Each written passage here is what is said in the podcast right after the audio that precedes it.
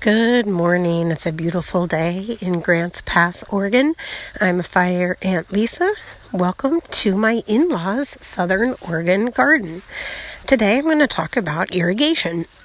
So, they, my in laws, live on a creek that's called Sand Creek, and the water that is flowing through it um, pretty much is property of the irrigation district. And um, here in Oregon, even in the parts that are a little wetter, like the Grants Pass area, we do have a very tight control on the water supply, and um, that is something that impacts my in laws because their property is on the creek. The creek has a tendency to meander. The meander has a tendency to um, approach a lovely gazebo that they have.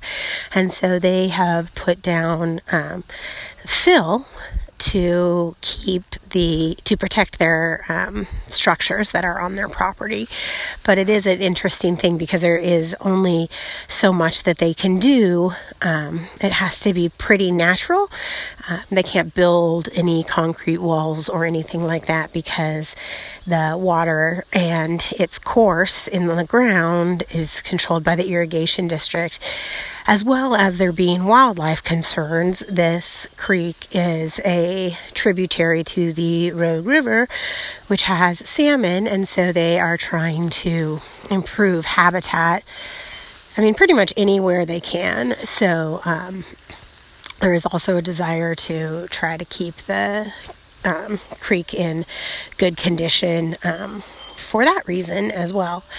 So it's an interesting dynamic out here. They, my in-laws are able to pump from the creek to irrigate their property. They have five acres here, and um, and so they are able to use the water. And I'm actually don't really know the specifics of the rights and the costs that they have for those, but out where I am hopefully going to purchase the mine in Christmas Valley, Oregon, that has very limited water rights as well, and there no irrigation is possible. Although I can drill a well for domestic use, which will be ultimately part of the plan.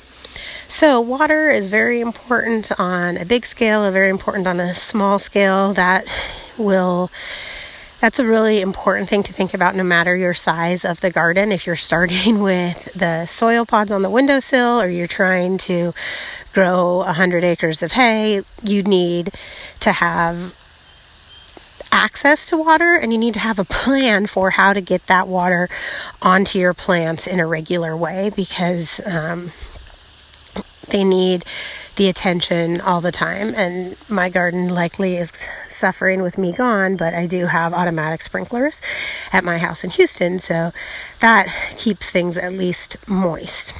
Okay, so anyway, there are some thoughts about water and gardening and a little perspective from Oregon. I really appreciate you tuning in. You can see some pictures, cool stuff. Instagram, Fire Aunt Lisa. I think you'll be able to find me.